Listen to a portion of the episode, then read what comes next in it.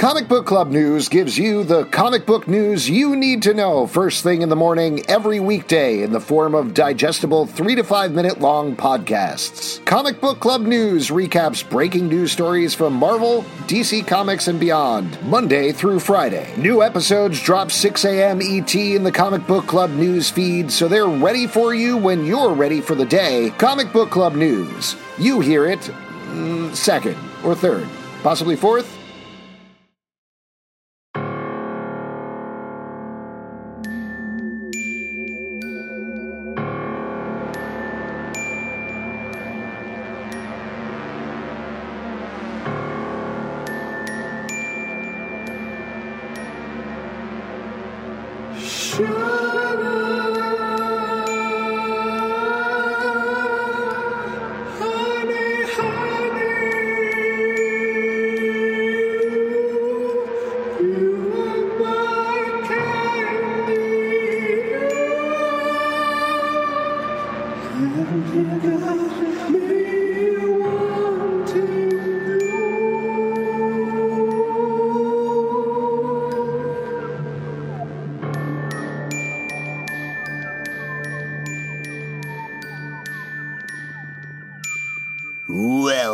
To Riverdale After Dark, a podcast about the CW's Riverdale that loves to sing and dance. Hi, everybody. I'm Alex. I'm Pete. And we are going to be talking about the Heathers the Musical episode of. Riverdale, Chapter 51. Big fun. Very excited to talk about the speed. Very excited to delve into this with you because this is a big episode Huge yeah. things happen. My a lot uh, honestly goes down. At this point, I have seen this episode three times. It gets better each time I've seen it, and wow. my mind is still swimming from everything that went on, Pete. it's swimming. I'm, That's amazing. I'm shook, as the kids say. Oh boy, it's it's not a good sign when you start saying "as the kids say." uh, yeah, well, as the kids say, I mean like the five-year-old kids, because of course I'm twelve. Uh, question for you, Pete, before yeah. we like get into the recap or get into the episode proper. I'm curious okay. to hear from you. A, what you think of musicals, and B, what your impression was of the last musical episode last year, A Night to Remember, the Carrie musical episode. So, uh, not a big fan of musicals, but this show does them in such a good way where it gives us enough. Like sometimes you see a musical and it just feels like they're just okay. We're moving to the next song, you know, and it's like what I like about these is there's so much stuff happening while the song is happening, and it's like it. So the singing almost is. Uh, it's just kind of secondary. And although they do an amazing job with it, I feel like they're not. Uh, it's just kind of a fun thing that's also happening. Hmm, interesting.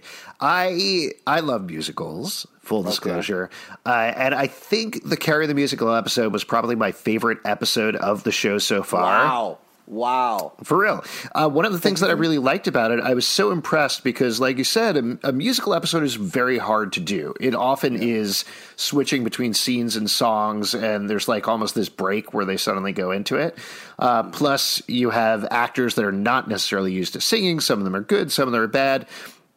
But what I loved about the Carrie the Musical episode is they did an amazing job, I felt, of integrating the overall story of Carrie with what was going on with the characters on Riverdale and really making it work and pushing everything forward. It didn't feel like a one off. It was still necessary. The songs were good, but it pushed everybody forward in a really big way. And I thought that was great. This one was different. Uh, it, yeah. it hit it in a different way. It was a little more musical heavy, I think. Uh, they leaned into musical tropes. It felt a little more dreamlike to me in terms of the way it was executed. Um, but I, I like that. I think it worked. And one of the also, biggest surprising. Oh, please go ahead. Also, I'm sorry, I didn't mean to cut you off, but like it really was cool how it wasn't like okay, you know, the music started happening before the actual big show, and the music kind of got you from point A to point B mm-hmm. in a in such an interesting. So there wasn't any wasted time with the show. It wasn't like okay, now we're hanging out in the hallway. They were kind of singing while they were hanging out in the hallway, and then a big event happened, and then there was like singing, and then you know, so it was I, it was kind of cool the way they like. We didn't have to see rehearsals of the musical and then see Mm-hmm. the musical. It was all like the musical, and then we, we kind of witnessed the, the rehearsals leading up to it, and then also got the kind of big. And the big number wasn't the last song, which was interesting. Yeah, I, I mean, they took some of the structural things from the previous episode, like with the Carrie the musical. Everybody ran into the theater as a way of saying, "Okay, and here we go. Now we're in the musical episode. The intro is over." You know, it was the same sort of structural thing, and Yeah. they ended. They actually ended with a big number. Last year, they had a smaller number, which ended in Midge dying. Here, it was a very different thing. Uh, and if anything, Tessa Leigh Williams, who wrote the episode, almost made it a pseudo sequel to the Carrie the Musical episode. Like, there were a lot of things that felt like no time had passed. If you ignored every single episode between the Carrie the Musical and this one, it would make a lot of sense because it was a response to that. And it was a response to the events of what happened there, which I thought was a very fascinating way to go. So, Cool. It uh, also had one of the creepiest endings to a musical. oh uh, my I've God. Other than so- Guys and Dolls, which is like, yo, stop gambling and get off that boat. Dude, I wanted that to end so quickly. It was making me so uncomfortable the way they just sat in it. Yes. Well, we'll get there. We'll Yeah, yeah, definitely I'm talk about that moment. myself there. No, that's fine. Uh, so, just to give you guys the recap of what's happened so far, a bunch of stuff is going on. First of all, there is a creepy cult called the Farm that has infiltrated Riverdale. The leader of the cult, who we have not met until this episode, is Edgar Evernever. We find out this episode he's played by actor Chad Michael Murray, who you probably all know from his roles on Agent Carter, and that's probably that's it. I'm kidding. He was also no, he was on uh, One Tree Hill. He was on Gilmore Girls. He was on a bunch of other things. Uh, there's a movie that I'm completely blanking on the name of that he was in, but tons of stuff. But we don't meet him until the end of the from Agent Carter, though. so. Yes, I, I was specifically talking to you, Pete. You. Uh, his daughter, uh, Evelyn Evernever, has been showing up all over the place, though. She's been very slowly welcoming the kids of Riverdale into the farm, indoctrinating them. We don't know a lot about the cult yet, other than they drink a lot of oat milk and occasionally they drown people. Uh, they also seem to have a connection to Griffins and Gargoyles, the game, the evil role playing game that has also infiltrated Riverdale, but we don't know how or exactly why yet. I think they're connected to the floating babies. Well, sure. That's going back to the beginning of the season. Betty had a vision of some floating babies. We haven't really looped back to that. That was She didn't have a vision. She actually saw that. That was that actually happened. She did not see floating babies. There were no Yes, she floating. did. No, no. Yes. She was having a seizure. No, that was before the seizure. It was after the seizure, during She the seizure. She saw the floating babies, then keeled over. What if? seizure. Here's my question to you: Maybe the floating babies saw her, and Betty doesn't exist. Have you thought about that? So let's get it back into it. Speaking of Betty, she is very suspicious of the farm and everything that's going on, particularly because she they should. essentially took her mom and sister into their uh, wings. Uh, she is dating Jughead. Jughead's dealing with some drama of his own, specifically with his parents who are back together. They bought the Cooper house. His mom moved back in town, and his mom is secretly running the Fizzle Rocks drug trade in Riverdale. At the end of the last episode, Betty and Jughead vowed to take her down no matter what the cost. FP is the sheriff of town now. He's an upstanding member of society instead of the leader of the Southside Serpents. Uh, Jughead actually is the leader of the Southside Serpents. A couple of serpents you should probably know about. Sweet Pea, who previously was dating Josie, she broke it off with him. And Fangs, who very briefly kind of maybe had a romance with Kevin, but that wasn't really followed up on. Uh, and otherwise, we don't know much about Fangs other than once he was almost dropped on his head. That's pretty much it. Um, Meanwhile, Josie is actually dating Archie right now. They were both very lonely. They finally got together. Archie is a boxer. Josie is a singer. How could it ever work out? You know what I'm talking about? Uh, what other couples? We got Veggie. We got uh, Veronica and Reggie were together. They essentially broke it off the last episode because Reggie wanted to be something more, not just relationship wise, but also business wise. Veronica was not ready to do that. She wasn't emotionally prepared because of everything that happened between her and Archie. Yeah, Uh, she's blaming that. yeah. Uh, and then the other thing that you probably want to know is about Cheryl and Toni. Cheryl and Toni have been going at it the past couple of episodes, sometimes going at it meaning the sex terms and sometimes meaning the fight terms, but they've been like really tearing into each other, haven't been talking, total miscommunication. And as we open this episode, it turns out they actually did break up. We speculated a little bit about this, but they're done. Well, Cheryl thinks they're done. We talked about this. Cheryl believes they're over. Toni is like, you know, we've got to talk. We've got to work some stuff out. Yeah, I think Toni knows that they're over as well. Uh, why don't we jump into the episode and start walking through it? Because, okay. again, so many things happen in it. Uh, yeah. One of the things that I actually loved about the way that they started this, uh, we didn't talk about this. This is so. This is based on Heather's the movie, right. and then Heather's the musical. Specifically, it's using numbers from that. Are you familiar with Heather's, Pete? The movie, yes, not Heather's the musical. Yeah, so this was chock full of references. It was chock full of yep. uh, little teasers and Easter eggs and other things like that, which I thought was very neat. Um, but Heather's, if you don't know about it, is about school shootings, and it was very transgressive. It was very controversial back in 1988 when it was released. But particularly, it starts off with Hermione talking to Principal Weatherby and be like what the fuck are you doing? How are you letting them do this? Yeah, and of course, it, Weatherby is like, I'll allow anything. Yeah, he's like, uh, need you forget I'm the worst principal ever. Uh, but yeah, Mayor Lodge is like, hey, what are you doing with this uh, Heather's musical? This is the opposite direction we should be going in. This town is already so crazy. Uh, but what was interesting to me was Kevin, who didn't want to do Heather's, immediately stuck up for Heather's. Yeah, I mean, I think you know as usual with Riverdale, you kind of got to divorce a little bit of the last episode with the current episode that you're watching, which is absolutely fine. Um, but uh, just assume that Cheryl totally convinced him of the reasoning for doing it, and he lays it out. He talks about. I think it was Fangs who can, you know. I think. Like, you think Fangs went up to him and convinced him? He was like, "Hey, you know, this is we'll still get a secret song in this, so uh, you know, why don't you be cool?" but Kevin brings up some good points. He brings up that that's not what Heather's is really about. On the surface, yep. it's about school shootings. On the surface, it's about this, but it's really about this yearning for something more to go back to youth, which ultimately ends up in this very powerful message about Riverdale itself. Yeah. Like, I felt yeah. like, I don't know if you took this away, but it almost felt like Riverdale reckoning with the legacy of Riverdale in this episode a bit. Oh, dude, that's that you kind of blew my mind a little bit too much with that statement. Well, uh, okay, uh, just to completely jump ahead, later in the episode, they do this number called 17 where Bughead, uh, Betty and Jughead are talking, and Jughead doesn't know what they're going to do about his mom having running the drug trade and all of these candy yeah. drugs and these cults and everything. And Cole Sprouse gives this incredible performance where he just breaks down. he's like, "What are we going to do? What are we doing yeah. here? What happened to our lives?" And Betty sings the song "17" again, uh, saying, "We could be 17 again. Let's just have yeah. fun. Let's just be ourselves. Forget about this evil. Forget about all these things."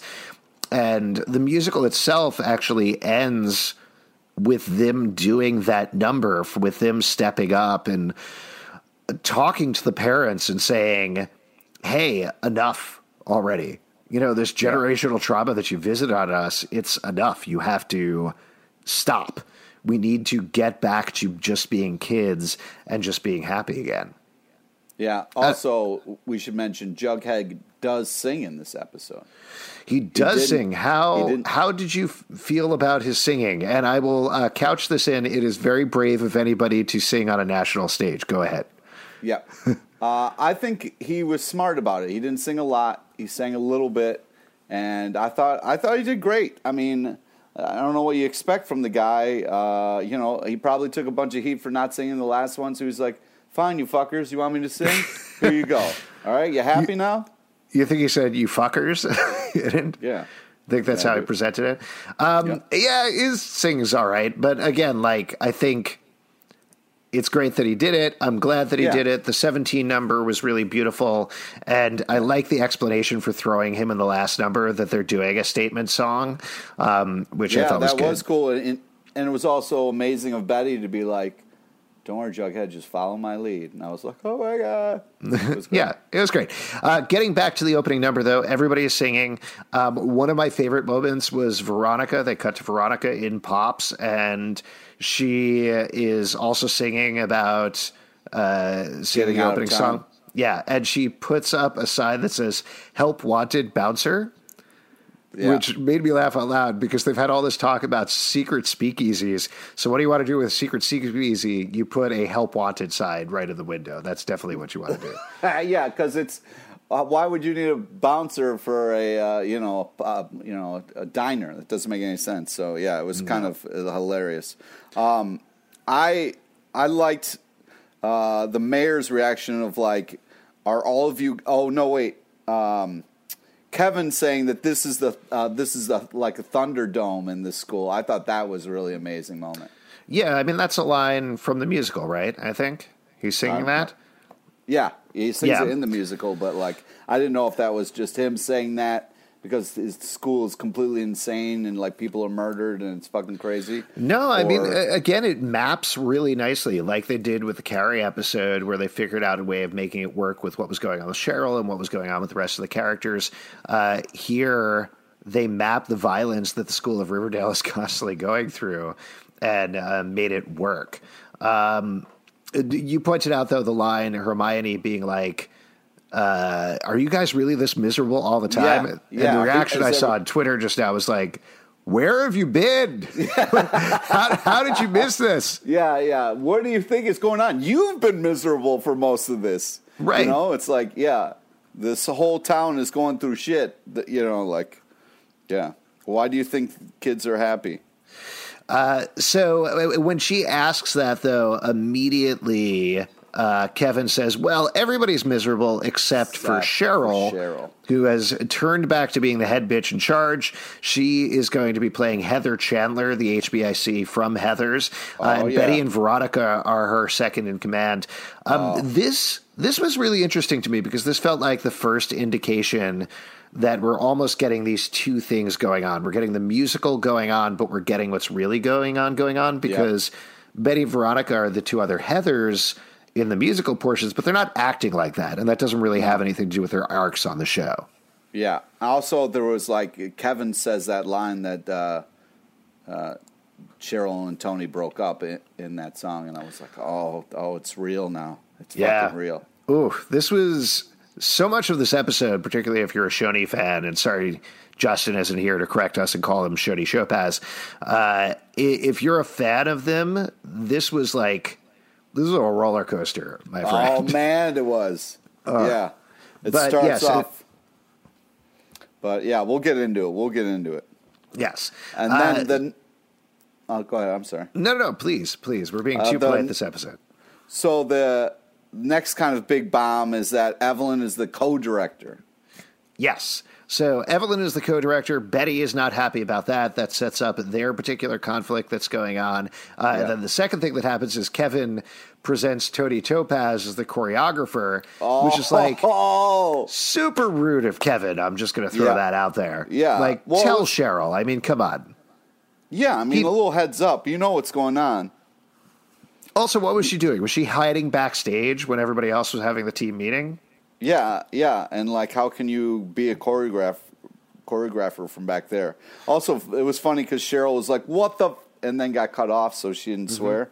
Uh, that was a really great moment. So another thing that I think they did really nicely here is they peppered it throughout without with Heather references, um, but they found nice twists on it. So for those of you who know Heather's, you probably know the line uh, "fuck me with a chainsaw."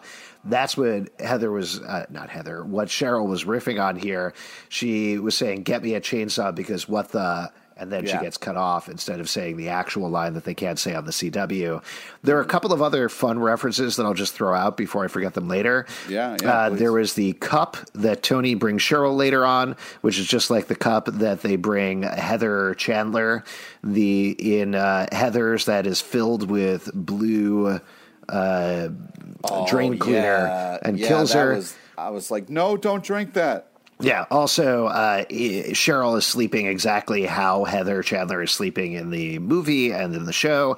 Uh, there's One fun one in the bananas Kevin Fang's marriage sequence or whatever was going on there. dude. Everybody's wearing 3D glasses, and that's straight out of the uh, fantasy funeral sequence that happens with Shannen Doherty's character. I forget which Heather she is in the movie, uh, but that's in there as well. Uh, and then also That- there's the mu- musical threesome, which is straight out of. Yeah, It's a riff on it, but it's straight out of the scene where the two jocks get killed in Heather's, uh, where they're told "stand here, stand here," Oh, and there's a bunch of other right. fun references like that.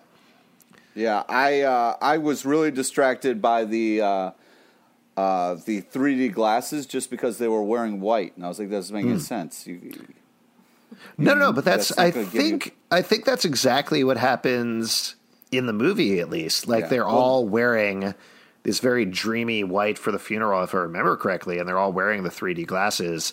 Uh, and it's uh, Veronica, Winona Ryder, Veronica's uh, dream sequence. I assume they do that in the stage show as well, or some variation on it. okay, yeah, I, I, that part pulled me out because I didn't I didn't remember that, so I was a little like, what the f- that doesn't make sense. Yeah. So, Uh, h- how should we walk through this? Do you want to walk through beat by beat? Do you want to follow character arcs? Wh- What do you think's best here, Pete? Well, why don't we just kind of go blow by blow because if I'm just worried if we follow one character, it's going to kind of spoil some other stuff because it's so much shit happening. Yeah. Uh, Uh, totally. So next next part, Cheryl starts singing about the candy store. yes. Which is yeah. Uh, So they do the first number. They the first num- big number is Candy Store. Uh, Kevin says, "Hey, uh, Toni has some great choreo for that." Which, as soon as he said that, I was like, "Cardio? Wait, no, that's not what he's saying." yeah. Um, Yeah. But Cheryl says, "No thanks." I've and- got the yeah. Oh, the transition there, like I know there was a cut, like so I know they did it in two different shots, but the way Madelaine Petsch uh, delivered that, where I don't remember the exact line, but she turns off camera and is like, "I got this, Kevin," and then immediately turns and starts shimmying. It was great. Oh. The way that was staged was so great. I love that so much. yeah. Uh, and the kind of back and forth here with the Toni and Cheryl, it was just heartbreaking because it was a dance number, but there was so much more going on, and like Cheryl was laying it on thick. Yeah, everything that happened. i again, as a Choni fan, it was such a confusing mix of emotions Yeah. because it was like the. I love everything that's happening. Like, oh my god, dance battle! This is Yeah, it's a dance battle. Yeah. Dance battle. Who doesn't hate a dance battle? And then later Yeah. on, when they go into the musical threesome, I was like, this is crazy that this is happening. this is absolutely amazing. But at the same time, it was gutting my heart. So it was just it was too many things, Pete. Too many things. Yeah, it was it was way too many things.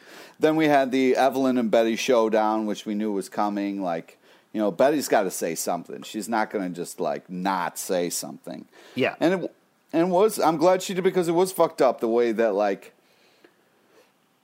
You know, I can understand Kevin being stressed about what's happening and wanting to have somebody help, but like it also like directing the thing was his kind of moment to shine, and like seeing the fact that Evelyn was like part of it too just made it so much. I don't know. I I I've just felt like it was a kind of a step down for Kevin, and like Betty was really the only one who was saying it and fighting for it. Well, I think the thing that we really learned this episode is there is no difference between drama club and a cult because all Yeah. of the exercises that Evelyn was having them do are straight up drama exercises, but also farm exercises. And I was like, you know what? The farm is good. Fuck you! What? No, that is not. that is not the takeaways, Alvin. Yeah, Farm no, I mean, I. I was in drama Dude, club you in high do school. a couple warm up exercises and you drink the cool, the blue Kool Aid, and now you're in because people Absolutely. are opening up. Uh, listen, Dude. I am ready to ascend, my friend. But like everything, Oh my god! everything they were doing uh, was stuff that we did in drama club in high school. You know, tell us your secrets. Everybody What? lie on the floor and breathe deeply. Let's go have a fun party and hang out Okay. in an evil The nunnery. party, I'll give you. yeah, The party, sure, but that other stuff, uh, no, man. yeah. You Uh, never, you never hung out in an evil nunnery and drank poison drinks for a you cast party. If someone was going to throw a party at a place where a bunch of people were murdered, I wouldn't show up, and I wouldn't think it was cool, and I wouldn't also be like, "Show up in costume because why the fuck not? Let's make this crazier." Eh, and then, oh, is- by the way, all the Jello shots are blue because I'm fucking psycho. That was the craziest thing to me. They they get Oh, to the yeah, Sisters of Quiet Mercy. thing? That was the craziest thing to me because they get to the Sister Quiet Mercy, which already is like Cheryl's like, yeah, I'm ready to party in the place that tried to gay convert me, and Betty's like, cool, I was locked up here for a while. Sounds like my jam. Yeah. Oh, hey, blue Jello shots for everybody. Because why the fuck not? If we're gonna Yeah. let's throw gasoline on this motherfucker. Yeah. Uh, oh my god, I was I was shocked. I was shocked that Yeah. none of those were poisoned or anything like that. I was also really far too focused on there were two people hanging out in the tub that they tried to drown Alice in a couple of episodes back. What the Who were those people? W- yeah, were they who hired? were those people just in the tub? Were they there? And then the party showed up, and they were like, "Well, we're in the tub. I'm not going to get out." Like, I'm, I'm finishing my bath, is what I'm Yeah, doing. I'm gonna finish. I'm gonna finish up here, Yeah. guys. Ooh, Uh, if you could, uh, sorry, this spot right on my back, right in the middle, I can't quite get it. If you could just scrub there, that would be lovely. Uh, there was so much fun stuff going on in this sequence. I, I feel like, did we miss anything, or did they jump right into the big fun party? Yeah, no, they kind of jumped right into the Okay. fun party. Uh, and then also like at the party, it was just you don't uh, throw a fucking giant weird party before. like I was just like, you do that after. Sure. There's a reason you do that after. You blow off steam. You haven't rehearsed anything yet. You have no reason to get this fucking crazy. Absolutely. And everybody was, as you could tell, except for Evelyn, afterwards completely wrecked. So Yeah. bad co directing on Evelyn's part. That's all I'm Yeah. going to say. But otherwise, great job on Evelyn. Love the farm. Uh, Stop saying that casually, you asshole. Uh, So- everything that happened in this sequence was so fun and crazy, though. Uh, just a couple of things that jumped out to me. So I loved one. I, I know I kind of touched on this before, but I loved how they're singing the song. S- Josie is playing Veronica in the musical, but then Reggie comes up and is like, "Damn, Veronica, you're looking hot tonight," and she Yeah. starts singing Veronica's part in that song, and I thought that was really nice. Like it must have been alarming for anybody who knows the musical, but I like the fact that they felt free to mix that up in a way that made sense. Uh, oh, that's the thing that we yeah, missed, that's Pete. the thing we forgot. Yeah, I just we forgot remembered that, the lodges are getting divorced. Yeah, so Betty comes home and the lodges Veronica. are like, "Yeah, I'm sorry. Yeah, my bad." Veronica comes home and goes, and you know they're like, "Hey, we're getting a divorce." Which why are you surprised by that, Veronica? I mean, it's the best thing Both for your anybody. parents have tried to kill each other a bunch of times. yes, but Your I mom think looks like she is being held against her will there. Uh, he- I think she explains it nicely later in the episode. Like she says, our family dynamic has always been fucked up. She doesn't say fucked up, obviously, but that's what she cops to. And I think her- her assumption as a 16 or 17 year old is all right, this is my family. This is how it works. It's totally messed up, but that's my family life. Yeah, We're gonna, but we're still going to be a family. We're finally a family again. Uh, even when Hiram went to jail, they didn't separate. They were still together. You know, when we first got into the series. So I kind of understand Veronica's position there, but ultimately, yeah, it is best for everybody. They should not be together. The lodges are terrible. Right, but what also sucks is that she's going to become free, and Luke Perry isn't going to be there. You know what I mean? Like that. I, that really hit me. That Oh, like she's now yeah. f- from out from under this evil motherfucker, and you know, Yeah. Yeah, no, that didn't occur to me. Uh, I mean, on a character perspective, yes, that definitely is going to change things. But the other thing that they're dealing with there that's kind of the surprising twist is her uh, Hiram is divorcing Hermione, Yeah. not the other way around. Uh, and Hiram is essentially doing it, as far as I can tell, to punish Hermione. So Veronica cuts loose. She gets together with Reggie. They have a conversation while they're in bed, and Reggie, Reggie. very unfortunately, says to her, "Hey, maybe we could be Endgame, Veronica." oh, that was I was like, of Uh. all the things to say, man. Yeah, seriously. I was like, Reggie, just shut up. All you had to do was not say anything, dude. Come Dude, on. come on. You knew it was a rebound. It wasn't gonna, you know what I mean? Like Veronica was just feeling Ugh. sad about her parents. So like, poor Reggie, man. Uh, whatever. He's a bad. He's a nice boy for life, is what he is. Oh man. Uh, yeah, but so that's not going to work out. They do have, just to jump ahead, they have a conversation later where uh, Reggie thought she was upset about the same things were going on. He finds Yeah. out about her parents getting divorced and realizes, no, this is not going to work. And uh, really, for truly, Veggie is done at this point. Yep.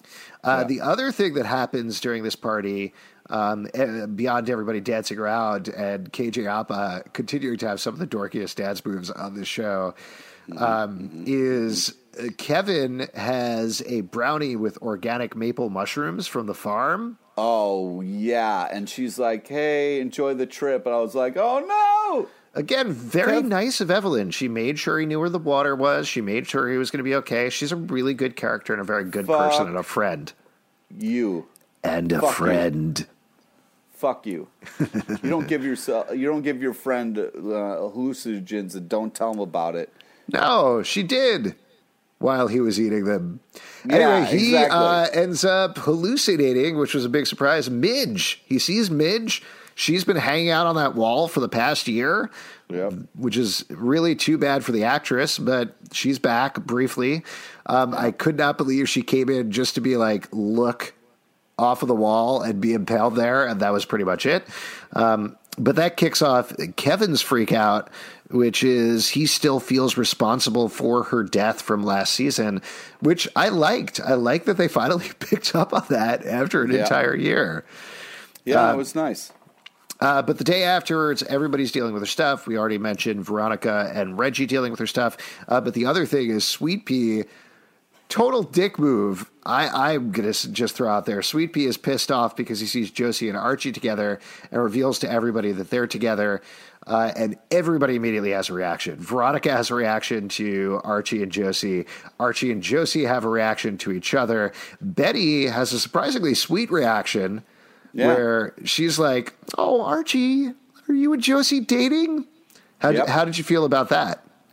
Uh, I thought that was cool. I also like, I you know, I felt bad, uh, you know, for the guy who was like, I used to date Josie, guys, uh, but you know, um, yeah, I could tell Josie wasn't happy about the announcement, but Archie was cool with it.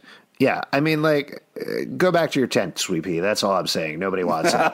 Oh, come on, man. whatever, whatever. He's nothing. Um, I, Jordan Connor seems very nice. I like Sweepy. I know he has an enormous fan base. I do not get it. I'm sorry. I just I don't get it. You're an asshole, man. Yeah, I really am an asshole. Uh, but that does lead to a conversation between Archie and Josie, which was a little sad at first. Um, Yeah. Archie and Josie talk to each other, and Archie wants things to be a little something more. But Josie's like, we were both lonely. That's why we got together. That's it. That's all it is. Archie senses a little more sparks. And I think we could jump ahead to their moment later in the show, right? Sure, sure. So Archie is hanging out in the gym that he owns now, which is again totally normal thing for a 17 year old. And uh, Josie comes there, and they're basically like, "Hey, let's fight for each other. You know, I think we Yeah. can make this work. I think this can be something more." And they, first of all, I love their voices together. Yeah. Yeah, I mean Josie's is so much better than Archie's, but yeah, I, you know he he does all right. Well, I think they have a nice blend of voices, and I like seeing them together, and they're very cute. Um, Yep. But the thing that was particularly surprising about it is from the real word perspective, we know that Ashley Murray is going off to Katy Keene. Uh, so this has to end somehow. It's surprising that it didn't end this episode. Instead, well, they're sure taking it they're up a notch. Do is you know she's going to get uh, attacked by a bear. You know, so that's how Josie's going to get. You know, Yeah, the, the bear's going to come in and be like,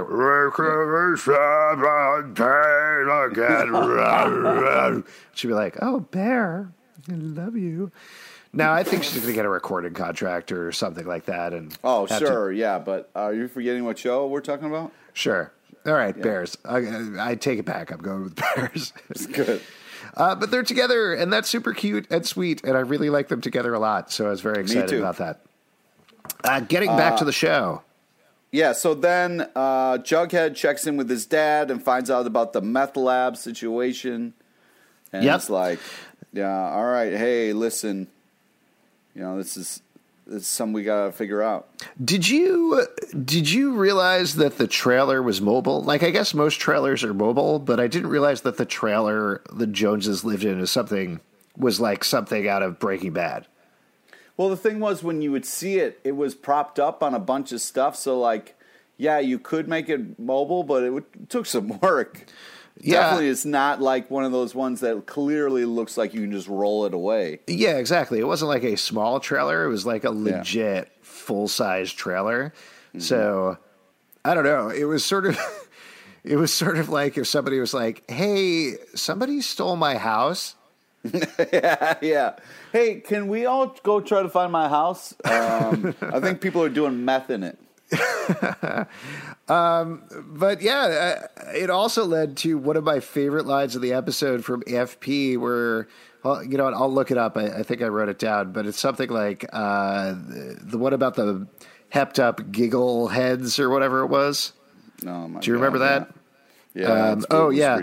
Uh, later in the episode, FP uh, gets beaten up a little bit uh, and says some tweaked out fizzlehead was playing G and G in the middle of the road, and that's why he got hurt. Which I was like, It's such yes, a random weird thing. I almost felt like he got in a car accident on his way to the shoot or something, and then like had to justify it. oh totally. It, it, to me, it was like Skeet Ulrich was probably looked at that and was like, "This is the reason I got into acting." Oh, come on, man! Don't make fun of Skeet like that, No, I, he got attacked He because of Scream. Dude. Skeet killed it on the fiftieth, you know, his birthday party. Oh no, it's great. I love Skeet Ulrich. I'm just saying, like, it was a ludicrous line for anybody to say, and Yeah. it's great. It's what I love about Riverdale that there are so many things going on at the same time. But it was just very funny. Uh, but Jughead's mission immediately becomes to track down his house, which has been stolen, uh, while Betty is off spying on the farm. Uh, we can mention the thing about Betty and the farm because she finds out that they're having a secret ceremony and she tracks it down. And we mentioned this earlier the whole uh, Kevin Fangs thing. Uh, Kevin and Fangs are in there because Fangs also was completely thrown and is completely stuck on Midge's death from the previous year. Uh, and they get married, I think. Uh, What was going on? It's song married. It's not. It's like me and Justin being Jedi married. It's not. You know. It's Yeah, but that's official. Only. It's not. It's not official. This, by the way, this uh, in one of our live shows. How many years ago was it? Probably seven, yeah. eight years ago, something We like that. Yeah, yeah. We were downstairs in the pit loft. Yeah, and uh, the- we had a guy come in pit. and officially Jedi marry Justin and Pete. It wasn't It's official. it's legally binding. No, the, we didn't sign anything. So Yeah, but no, no, no. You know in your hearts that it's true. nope. But yeah, uh, so Kevin and Fangs are in there. They're dressed all in white. They're holding hands. They're looking at each other. Evelyn is swaying back and forth. Everybody's wearing their 3D glasses and chanting and singing and uh, singing "Our Love Is God." And then Kevin and Fangs kiss, which was crazy because that's something some people speculated on last year and then kind of were like, "Well, that'll never happen, I guess." Yeah. And then suddenly, out of nowhere, they're together. Yeah. How do you feel about that? What do you think about Kangs? Kangs Uh, the Conqueror. I don't know about Kangs, but uh, uh, Krangs. Uh, but I think that Uh, Where's the R coming from that? I don't know. I just want to say Krang. I just Oh, want okay. to make that TMT. uh, Yeah, because he has like a little octopus living in his stomach. yeah, yeah, like we all do. Um, I think that you know what sucks is it's going to be more real for I think uh, Kevin than it is going to be for Fang. So I'm worried about it. I don't know. It depends a lot on the farm, and we'll we'll get to what's going on with them at the end of the episode in a second. But Did you want to take a moment and talk about how you're an asshole and think the farm is great, or did you Uh, want to move yeah, on? well, I'm very excited for what happens at the end of the episode because we're finally moving into a more positive realm for the show of Riverdale. Uh, now that everybody you. has fully embraced the farm, I think it's really, truly Fuck you. one of the most wonderful things that I've ever seen. Fuck. You have a family, all right. You can't be this much of an asshole. My family is also in the farm. Uh, the, let's so let's jump over to what's going on with Cheryl and Toni. Uh, Cheryl is in the bathroom, and Evelyn Evernever comes in. Evelyn clearly gunning for Cheryl this episode. Oh yeah. hardcore. Yeah. Cheryl, not Evelyn was throwing a bunch of shade around. Absolutely, but uh, I think like to Cheryl's credit, Cheryl the the only cult that Cheryl is part of is the cult of Cheryl. That is completely it. So there is Yeah. zero percent chance that Evelyn could ever. I know ever that's what's Cheryl. great about it is because Cheryl's like, you're not even in my league. Like you mean nothing. Yes. So like, Yeah, she says, "What do you whatever want, child of the so- corn?" Yeah, yeah, yeah. that was such a great line. Oh, so many good lines. Cheryl- uh, but Cheryl then just, oh. we get to the most horrifying part of the episode. Cheryl goes out in the hallway, finds that Toni is wearing red. Wearing red. Wearing Toni, red. what are you doing right now? This Do is- not poke the bear. Are you kidding me? That was like there's a I I'm I My feel like I want dropped. I want to give Toni a lot of latitude, right? Like she's a very even-headed character. She's very Yeah. m- mature the way that she approaches stuff. That was like a straight up fuck you to Cheryl. there was oh no two ways about it. Yeah. Ah, that was amazing. And Cheryl comes out and Yeah. goes nuclear. Nuclear. Like there's no other way to describe it on Toni is Yeah. like Toni says, You don't own the color red. And she's like, I invented red. Yeah. Yeah. There yeah. was no red at Riverdale High before me. And proceeds to tell her to get out of town Yeah, she banishes her. that's insane. Like Yeah. absolutely legitimately the sort of thing that Cheryl can do and uh, she reminds us why she actually is HBIC of Riverdale Yeah. High there. But Toni's reaction, she sings uh, Dead Girl Walking from Yeah. Heathers the Musical. This was I, I think the first time I watched it through was my favorite number of the show. Now it's probably my second favorite after the 17 number, uh, the duet that happens. But this is so good. Like uh, Vanessa Morgan has a great pop voice. This song is perfect in her range. I loved hearing it. She proceeds to go, Well, if I'm a dead girl walking, why don't I Yeah, just I'm live it gonna up? Have fun. I'm gonna have fun. She, she Cheryled it up a little bit. She did. She grabs peaches and cream. Oh, then yeah. she grabs sweet pea, oh, brings them to the Pea. auditorium. Is like, let's do it. Musical threesome. This is happening right now. And watching it, I was like, well, this is Riverdale. Yep, absolutely. We're gonna have a threesome where everybody's gonna be singing. Absolutely, that's great. This is gonna happen. And then one of the most heartbreaking moments in the episode happens where it's about to happen and Toni turns to the side and she imagines seeing Cheryl there oh, singing yeah. beautiful and my heart broke when that happened. When yeah, when she realized she couldn't do it, it was pretty powerful. Yeah, oh, so great. Such a great moment, so well done. Um, the actresses sung it so well. Everybody did it so well. Sweet Pea looking like an absolute dork when he was ready to have a threesome. Um, but uh, but yeah, Toni realizes she can't go through with it, and then I think we could jump ahead to what happens with them later on. Toni goes to Cheryl, who is Yeah. lying there absolutely gutted, and talks to her, and they have a real, actual conversation. Yeah, like we talked about them actually doing, and then it's her Toni being like, "It's not too late for us." So fantastic, It- so fantastic. What I loved about how this conversation was written, not just the way it was delivered, and you could see Madelaine Petsch's just red, teary eyes the entire time. Yeah. But it played to the history of both of the characters where Toni Toni again being very level headed, saying, What is this? Why would we do this? This is not Yeah. you know, we don't need to do this. Um, what actually went on with you? And asked her about her history. And we looped all the way back to the first season and what the trauma she went through with the Jason Blossom was like, what her upbringing was like.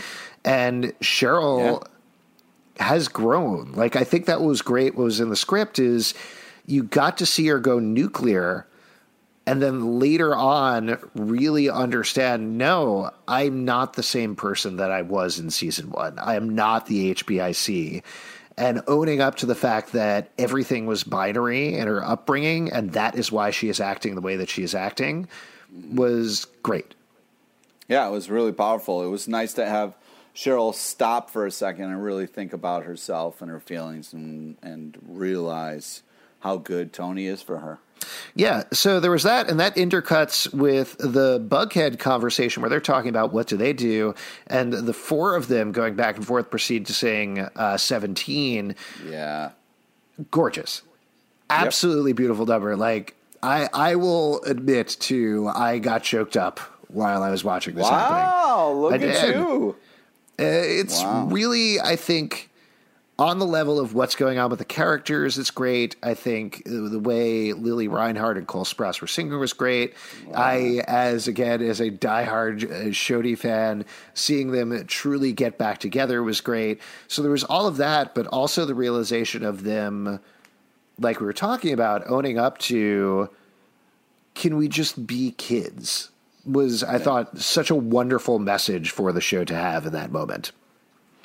Yeah, it was uh, it was really powerful and nice and and well uh, shot and put together. It was really just flew along in, in such a magical way. Uh, yeah, so uh, then we start to get into the end of the show here, right? Um, yeah, we get let's, to, let's talk about the Jughead kind of finding his he found found his home. Yeah, he finds his home, uh, and Betty tells yes. him, "We got to do what we got to do." Yeah. Uh, your plan is Betty's good. going to be Betty, man. Betty's going to be Betty. If there's uh, smoke, there's Betty. Is what I yeah. always say. Uh, Fucking dark Betty, man. Let's burn it to the ground. Oh, seriously, it was. So we, uh, I love we see like we don't know until like later when they show up and they got like smudges and stuff. They show up to the play, yes. and they're like, "It's a tradition." Oh, yeah. They are the best couple. That was great. And then we cut back to them uh, there. They're watching the trailer burn down. Uh, they're sipping, I assume it was slushies, which was another reference to Heathers. Um, there was actually, I think, a couple of slushies and Slurpees throughout the episode that you can notice, uh, which is kind of an iconic scene. Um, and yeah, they watch it burn down. They make out. They have a passionate oh. makeout oh, in man. front of the fire.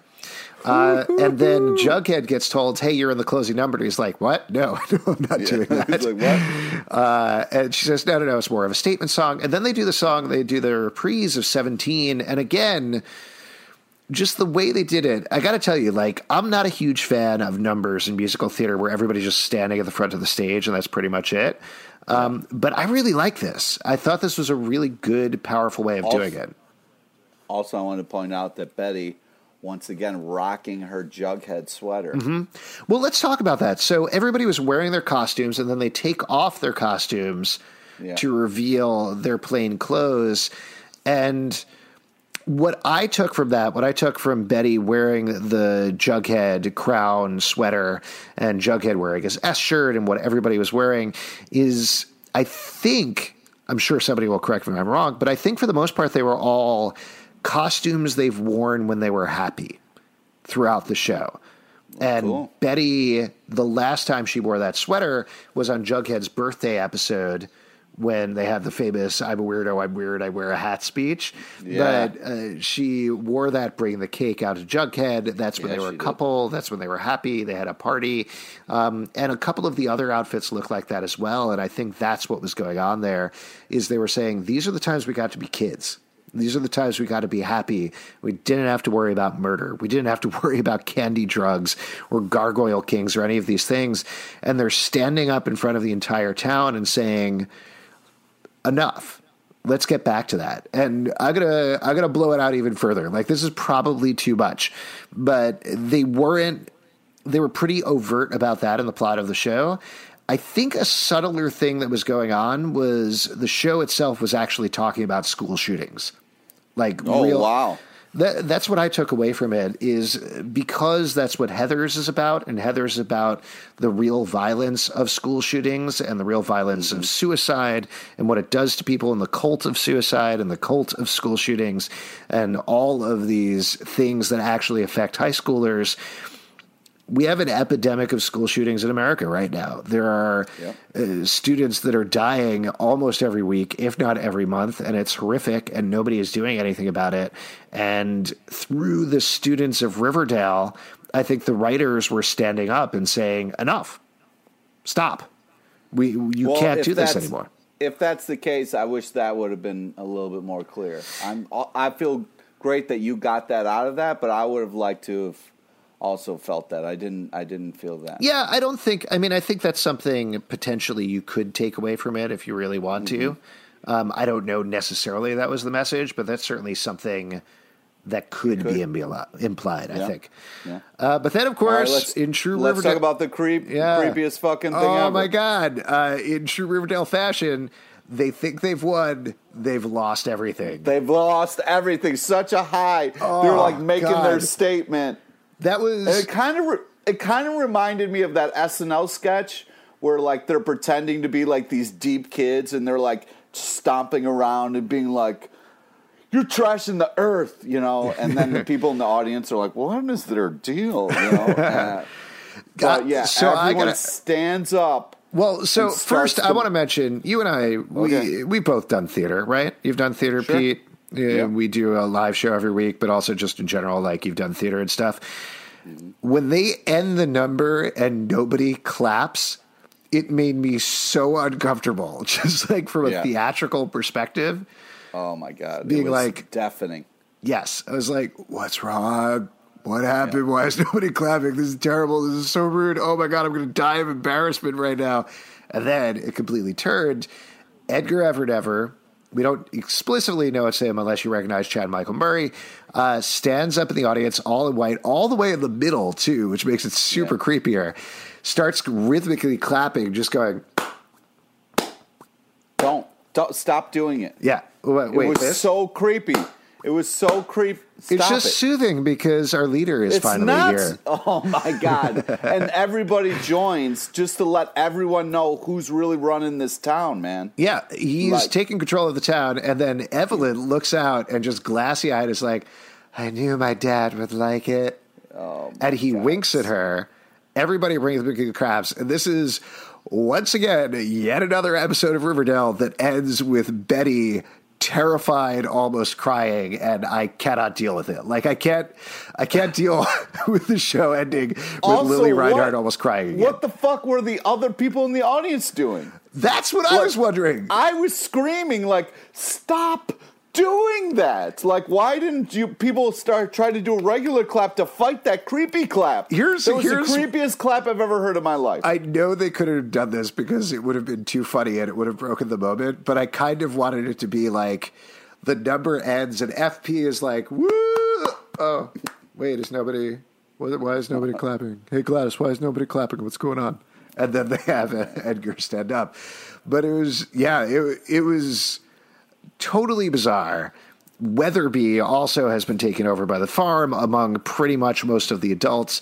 Um, this is bad. This is bad news, yeah, Pete. it's real bad. We're all about news. We can't Um, have we can't have a nice ending. I can't. We can't have a nice ending. Of course not. But overall, that episode is fantastic. Uh, now, you guys listening out there sent us a couple of tweets with theories and wait, wait. comments I, and stuff. I just want to say uh, no Luke Perry in this episode. No Luke Perry in this episode, which was probably for the best. I, I mean, we've talked about this, but like, I don't know if it's luck. I don't know if it's editing or whatever it is. Um, the fact that they have not had to deal with it yet is, and when he has been on screen, it has been so heart uh, tugging. Is really good. I'm glad he wasn't in this episode. I'm glad he wasn't randomly thrown in or something like that because it would have potentially been distracting. So that was good. Oh, one other thing to mention. Uh, really like the backstage thing with Choni uh, with the blotting the lipstick. That was super cute. Okay. No, I like that. Cheryl blotted her Sure, lipstick sure. on Toni. It, it, yeah, I mean, it's, it And she sweet. apologized to her. She's like, "We have to get you the shade. It looks good on you." So red isn't just hers anymore. Oh, See? All right, let's get into some tweets from you guys. This is from Miranda. My theory is that by the end of the season, Edgar is going to convince Alice into a ceremonial cult wedding and FP stops it. I'm fairly certain that Edgar is the Gargoyle King. What do you think, Pete? yeah, yeah. Yeah, I think so too. I think my current theory is that Edgar is the Monsignor of Sisters of the Quiet Mercy that they casually dropped a mention of a couple of episodes back. Uh, Yep. We're going to find that out. He's broke off and into his old cult, but was probably the original gargoyle thing. I don't know about the wedding, but I do sincerely hope, like this is my sincere hope, is that FP saves Alice by the end of the season, and they finally get that F, F Palace kiss we've all been waiting for. Yes. Uh, this is from Betty Nancy Drew Cooper. Gladys will know Jug burned her drugs and will not be happy. I mean, I think I don't know if you got to see the promo of the next episode, but I did. uh, I think that's pretty clear because she specifically is like, "What are you doing, Jughead?" yeah, well, guess what, Mom? You're burning. You took my house and turned into a meth lab. Here's the thing, though. If you look at stuff that they've been filming ahead, I think Gladys is going to be around for a good long while. So I do think the Jones family is going to work past this personally. Fuck you, man. Hey, sorry, I like Gladys. Uh, this is also from Miranda. Also, by the finale, Betty and Alice will move back into their home and Gladys moves out. Yeah, I think that's probably fair to say, right? Like, I think everything's pretty much going to reset by the finale. Sure, we'll see. Well, what do you think? Well, I think uh, I'm thinking about F Palace. All right, I'm thinking about that magic. You just, that's just rolling around in your head? That's it? Well, no, I want that to happen rather than you know things get reset. I don't want to reset. I want. I want. I want some new beginnings. Ooh, a new beginning. I love it. Uh, Stephanie says, much better than last year's musical episode. What do you think? Uh, was one better than the other? Do you have a preference? I don't know, man. It was tough because I really loved it, but that creeping ending really f- uh, fucked my shit up. So I don't know, man. It's hard to compare them. I They were great for a lot of different reasons. this one has definitely, as I said at the beginning, gotten better the more times that I've watched it. Um, I think I still prefer the Carrie one, but there were so many I mean, the. Cheryl losing her mind over the red thing was so amazing. that was amazing. Seventeen was amazing. Dead Girl Walking was amazing. I I love the creepy ending just because it was so You're fantastically creepy creepy. fucking guy. because I'm a creepy fucking guy. Yeah, exactly. Um, so I don't know. I think I got to listen to the songs a couple more times before I determine it. I think they were different. Is that fair? Yep. Yeah, they were different episodes. Is my hard stance on this. Oh, oh my god. Uh, Ryan Hensler says, "What do you think will happen with Choni now that they are back together? Also, your thoughts on Edgar finally appearing and your favorite musical number in the episode. I think we talked about the Edgar thing. Super fucking Yeah. creepy. Uh, Choni, what do you think's for next for them? Well, what's your take on that, Pete? They're going to take over the world, man. they're they're unstoppable. Yeah, I think I think what we're going to see is for a little bit them kind of move into the background again, just because they have the relationship drama over. But what I do sincerely hope happens is that Cheryl and Toni separately continue to get their own storylines because we finally got to see Toni do stuff and it was really good. You know. Or we see them go on a road trip together and we get to see it, not hear about it later. Uh, the other thing is, as I think you speculated, maybe last episode, I think we're going to see prom queen and queen now that they're back together. That's my guess on that. Oh yeah. Yeah. Uh, and do you have a favorite musical number in the episode, Pete? Uh, I don't. Uh, they kind of the creepiest one was the uh, the hidden secret one. Hmm. But yeah, Uh, Our love is God. yeah. Stop! Don't say that out loud. Our love is God. Stop it. I'm trying out. This is actually my audition for the off Broadway You're, you didn't get the part. You Um, didn't get the part. You're a horrible casting director. Bailey says, This was probably my favorite episode of the show to date. Is it early to start thinking about next season's musical? My vote is for Spring Awakening. I don't think it's too early. Do you have a choice for musical for next season? Because I definitely think they're going to do another one. Yeah, I don't know, man. Um, Shrek the musical. Yeah, that would tie into the ongoing plot a lot uh, after Cheryl is uh, turned into an ogre and has to be turned back. Um, I. I th- I think Spring Awakening is potentially a good choice. I think they'll probably go for like another movie to musical potentially. Like there was the American Psycho musical, so maybe they'd do that.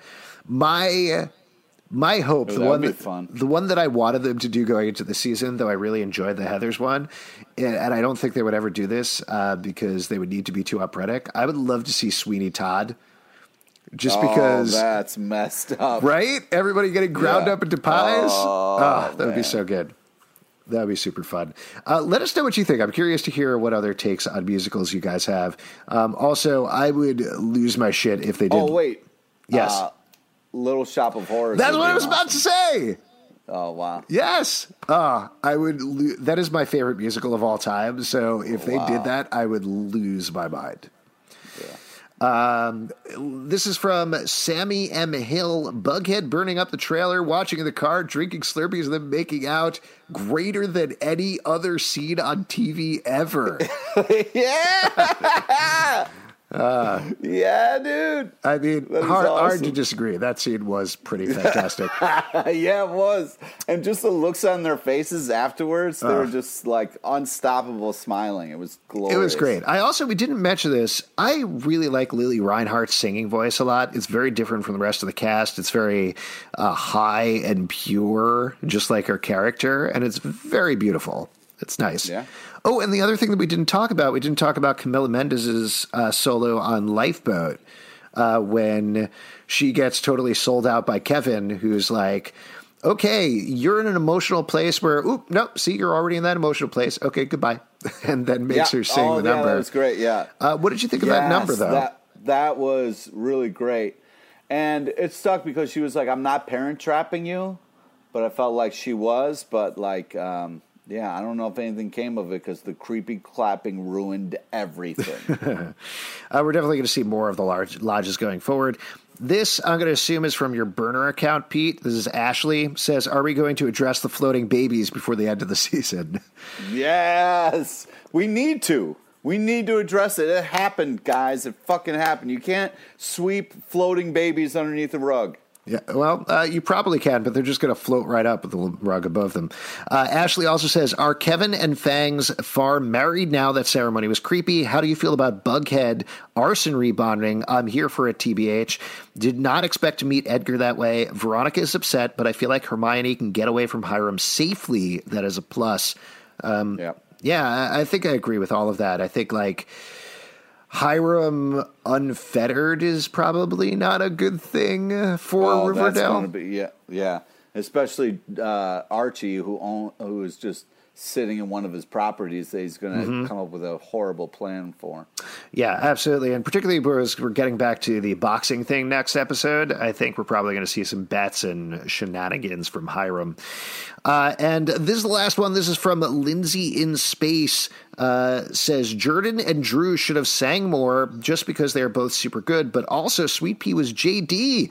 He was one of the leads and he barely sang at all. And at the end, they kept panning over the core four, which was annoying. Like, show the other meme era of the ca- case, please. I think uh, uh, members of the cast. That's what it was. Yeah. Yeah, Um, the cast. yeah, I think it was an interesting choice. We talked about this a little bit, but it was an interesting choice to be like Josie is Veronica and Sweet Pea is JD, but they're going to sing a lot less than everybody else. Yeah, Uh, what do you think about it that? sucks. I, it's just one of those things where they keep underusing Josie. No wonder she has to go in another show to get the recognition she deserves. Yeah, I, I got to say, I'm actually really looking forward to that. I think she's going to be phenomenal on Katy Keene, and that it's a stealth Josie and the Pussycats slash Katy Keene show. I'm very excited about that as well. Um, but what do you think about Sweet Pea and Fang? Should they have gotten more to do? I just there was so much that ha- it's hard. It's like how do you stop the forward momentum to give them their due?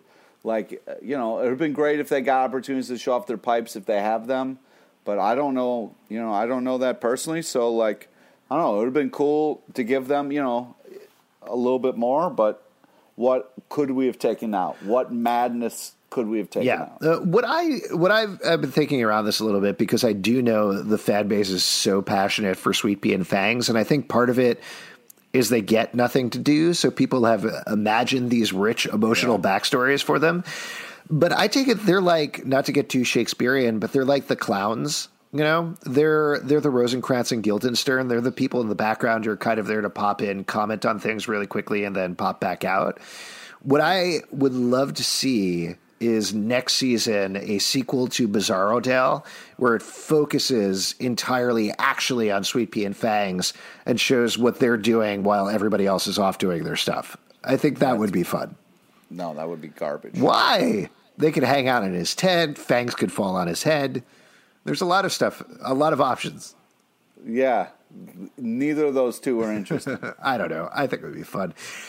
Thank you guys. I would like them to get more screen time. I agree with that, but I don't give them a whole episode. Yeah. Before we wrap up, though, Pete, insane.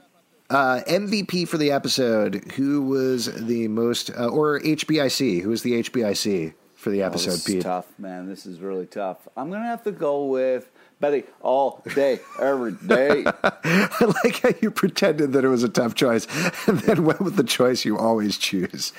What's why it was Betty? a tough choice. I mean, Cheryl was bananas good in this.